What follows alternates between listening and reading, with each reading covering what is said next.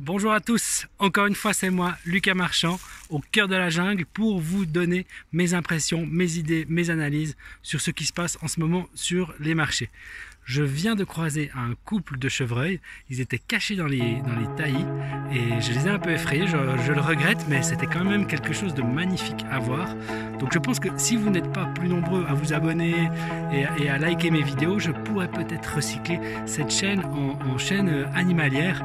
L'écologie est un thème à la mode, euh, plus personne ne veut acheter de pétrole.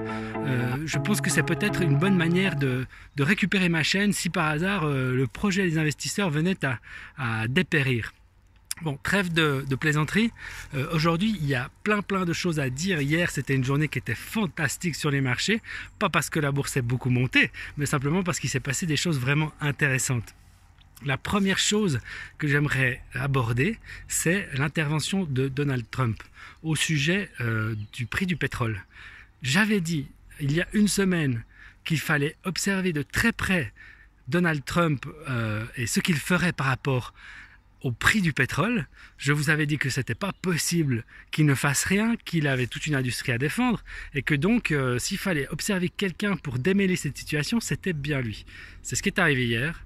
Il a tweeté euh, qu'il avait discuté avec l'Arabie Saoudite et que on était très proche d'un accord qui, couperait la production de pétrole euh, de 10 millions de barils par jour, euh, ce qui est euh, une idée un peu folle puisque ça, voudrait dire que la Russie et l'Arabie Saoudite auraient divisé leur, leur, production par deux, ce qui paraît tout bonnement impossible.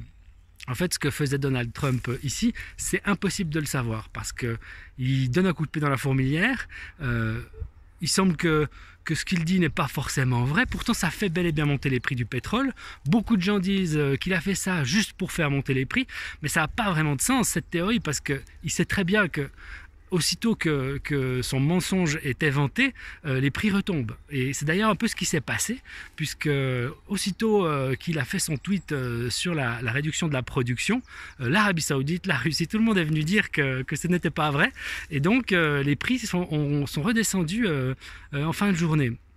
Toujours est-il qu'il s'est passé quelque chose d'encore plus intéressant aujourd'hui, c'est que les prix sont quand même remontés autour de 26 dollars à l'heure où on parle. Euh, ils étaient montés à 27 hier. Ils sont descendus en dessous de 20 de façon très courte euh, cette nuit, je crois. Et maintenant, ils sont de nouveau à 26. Alors que se passe-t-il? C'est le coup de pied dans la fourmilière de Donald Trump.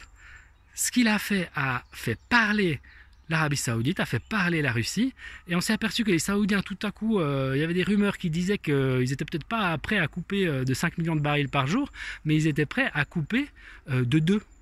Alors, c'est un signal positif, c'est moins révolutionnaire que, que les 5 Saoudiens et les 5 Russes qu'avait prédit Donald Trump, mais bizarrement, ça fait avancer les choses en fait. Et donc, le prix se, se, maintient là à 26 dollars, au même prix que hier quand on parlait de 10 millions de barils. Donc c'est très intéressant. Euh, encore une fois, et ça arrive tout le temps, euh, les gens ont pris euh, Donald Trump pour un irresponsable, pour un idiot. Alors c'est peut-être vrai, moi j'ai pas d'avis là-dessus. ce que je peux dire, c'est que quand il agit, ça a souvent des effets. en fait, la plupart du temps. il parle beaucoup. il ne fait pas tout ce qu'il dit, de loin pas, mais par contre, quand il aborde un sujet, il va se passer des choses sur ce sujet. On sait que le, pétrole c'est stratégique pour les Américains et très probablement qu'il y a plein de choses et de discussions qui se passent en coulisses actuellement pour sauver cette industrie du gaz de schiste aux États-Unis. Et c'est ce qu'on voit euh, avec ce qui s'est passé hier avec ce tweet qui a, qui a, causé une réaction en chaîne et qui a démontré en fait que les investisseurs sont bien conscients que, que ce prix très faible du baril pourrait certes durer longtemps, mais que au moindre accord, euh, on va voir des prix qui vont à nouveau exploser. Donc là, on a vu une hausse de, plus de 20% du prix du pétrole, c'est historique aussi. Euh, on, on, se dit que ça va peut-être pas durer. Toujours est-il que ça démontre quelque chose, que le prix du pétrole peut remonter très très vite. Et que les Américains ont tout intérêt à ce que ça se fasse, tout comme les Russes et, les Saoudiens, malgré ce qu'on veut bien dire euh, sur leur envie de mettre la pâtée euh, au gaz de schiste américain, euh, ils perdent aussi de l'argent quand les prix sont plus bas. donc on s'attend à des discussions qui vont continuer. Et peut-être prochainement un véritable accord, certes pas de 10 millions, mais de, de peut-être 2, 3, 4 millions de barils Et, ça, ça pourrait repropulser les, prix du pétrole.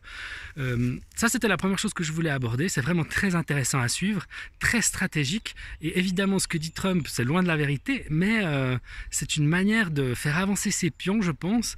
Et il ne dit pas en réalité ce que fait son administration. Euh, il y a un peu de chaos, ça, on en est sûr. il y a des rumeurs qui disent que même au sein du gouvernement américain, tout le monde ne sait pas ce que Trump est en train de préparer ni à quelle sauce ils vont être mangés. Donc, c'est quelque chose qui est plein incertitude, mais c'est aussi pour ça que c'est intéressant et c'est pour ça que ça fait bouger les prix si vite. J'aborde rapidement euh, l'état du, coronavirus. Euh, en Italie, la cloche dont je vous parlais récemment continue euh, à se dessiner. je pense que là, on peut se dire qu'en Italie, on est sorti du bois en ce qui concerne la croissance exponentielle. Ça ne veut pas dire qu'on est au clair avec le coronavirus parce que ça peut toujours repartir au moment où on va réouvrir l'économie euh, et la société.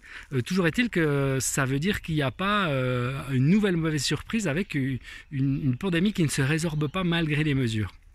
Donc ça c'est la première chose, c'est plutôt une bonne nouvelle. Euh, ça s'inscrit euh, au sein d'un marché qui est en train de se stabiliser, de se consolider. On a vu le, VIX, donc l'indice de la volatilité qui mesure vraiment la peur sur les marchés. On a vu ce VIX redescendre euh, autour de 50 points. Il était monté très très très haut, très très très vite. Et on voit que jour après jour, là, il redescend. Donc on est vraiment dans, dans ce que je vous disais l'autre jour, une phase où les investisseurs réfléchissent, jaugent, essaient de sentir le terrain, ne savent pas très bien où aller. Euh, et donc ça va se, stabiliser, à mon avis, encore un petit moment. Ça reste une volatilité élevée, mais comparé à ce qu'on a connu il y a, une ou deux semaines, c'est en train de redescendre. Euh, donc on regarde ça se dessiner. Et on se dit que, en fonction de ce qui va se passer au, niveau des nouvelles macroéconomiques, et c'est-à-dire euh, de ce qui se passe dans l'économie en général, et au niveau des entreprises elles-mêmes, les résultats qu'elles vont publier, c'est ça qui va nous faire savoir vers où on va. Évidemment, euh, il y a un petit peu de camp maintenant. Ceux qui disent qu'on a touché le fond euh, du marché et qu'on va repartir, et ceux qui disent que ce n'est que le début et que l'économie va entrer en méga récession, qu'on va retomber sur des plus bas au niveau de prix, comme en 2000 2008. Euh, et c'est vraiment ce qui se joue maintenant. Mais ça, en fait, on va pouvoir le savoir que quand on aura plus de chiffres. Euh, on a d'ailleurs un, chiffre qui est sorti hier, euh, qui est peu significatif, mais qui en dit beaucoup sur, sur l'ambiance du moment. C'est les chiffres d'inscription au chômage aux États-Unis. En une semaine, on a 6,6 millions d'Américains qui se sont inscrits au chômage. je ne sais pas si vous vous rendez compte, ça veut dire que c'est un Américain sur 50 s'est inscrit au, chômage en 7 jours. Euh, donc vous vous promenez à New York et puis vous arrêtez une personne sur 50 et vous savez que dans les 7 jours qui, viennent de passer, elle est passée au chômage. C'est quelque chose qui est évidemment jamais vu, c'est 10 fois plus que les, pics de 2008. Alors ça s'explique parce que l'économie s'est arrêtée d'un seul coup. En 2008, c'était vraiment euh, progressif. Les licenciements, les faillites, tout ça se faisait euh, progressivement. Là, tout s'arrête d'un coup parce qu'il faut faire la quarantaine ou le, confinement. Et, donc, euh, on a tous les, licenciements qui se font maintenant. Qu'est-ce qui va se passer après? C'est-à-dire, euh, pas demain, dans, dans, un mois, dans deux mois, quand on sera en récession euh, c'est ça la vraie question, comment l'économie va rebondir ou pas? c'est ça qu'on va suivre de près, mais on ne peut pas le savoir maintenant. il faut attendre la fin du confinement et voir comment les entreprises rebondissent et quels chiffres elles publient. Donc voilà un petit peu où on en est. Euh, je vous ai fait un tour un peu de ce qui est en train de se passer. Euh, il faut vraiment euh, maintenant, je pense, encore rester très prudent. Il y a, il y a, il y a plein d'incertitudes, mais il y a aussi des choses très intéressantes qui se passent. C'est vraiment des, des moments qui vont forger votre, votre expérience et votre, votre mentalité au niveau de l'approche des marchés que vous avez. tous ceux qui ne seront qui n'auront pas été présents sur les marchés durant cette période, euh, lors du prochain bull market, ils, auront un handicap. Vous, vous avez vu ça, vous êtes en train de vivre ce qui se passe, ça vous donne vraiment un avantage. Donc profitez de ce moment pour, euh, pour euh, de près l'actualité, pour en apprendre un maximum. Je pense que c'est forcément positif pour vous. moi, de mon côté, je continue à suivre cette actualité pour vous. J'espère qu'on pourra se reparler assez rapidement. on arrive au week-end. Donc je vous propose plutôt que de rester croché à votre ordinateur de, profiter du soleil si vous le pouvez. Euh, moi j'ai la chance d'être en Suisse donc euh, je vais pouvoir sortir, courir, marcher. Euh, je crois qu'en France c'est pas forcément possible, voire pas du tout. Donc restez chez vous, essayez d'aller sur votre balcon, si vous en avez un, essayez de prendre un petit peu l'air, détendez-vous surtout. Et puis, euh, je vous dis à bientôt, je vous souhaite un bon week-end et je vous embrasse.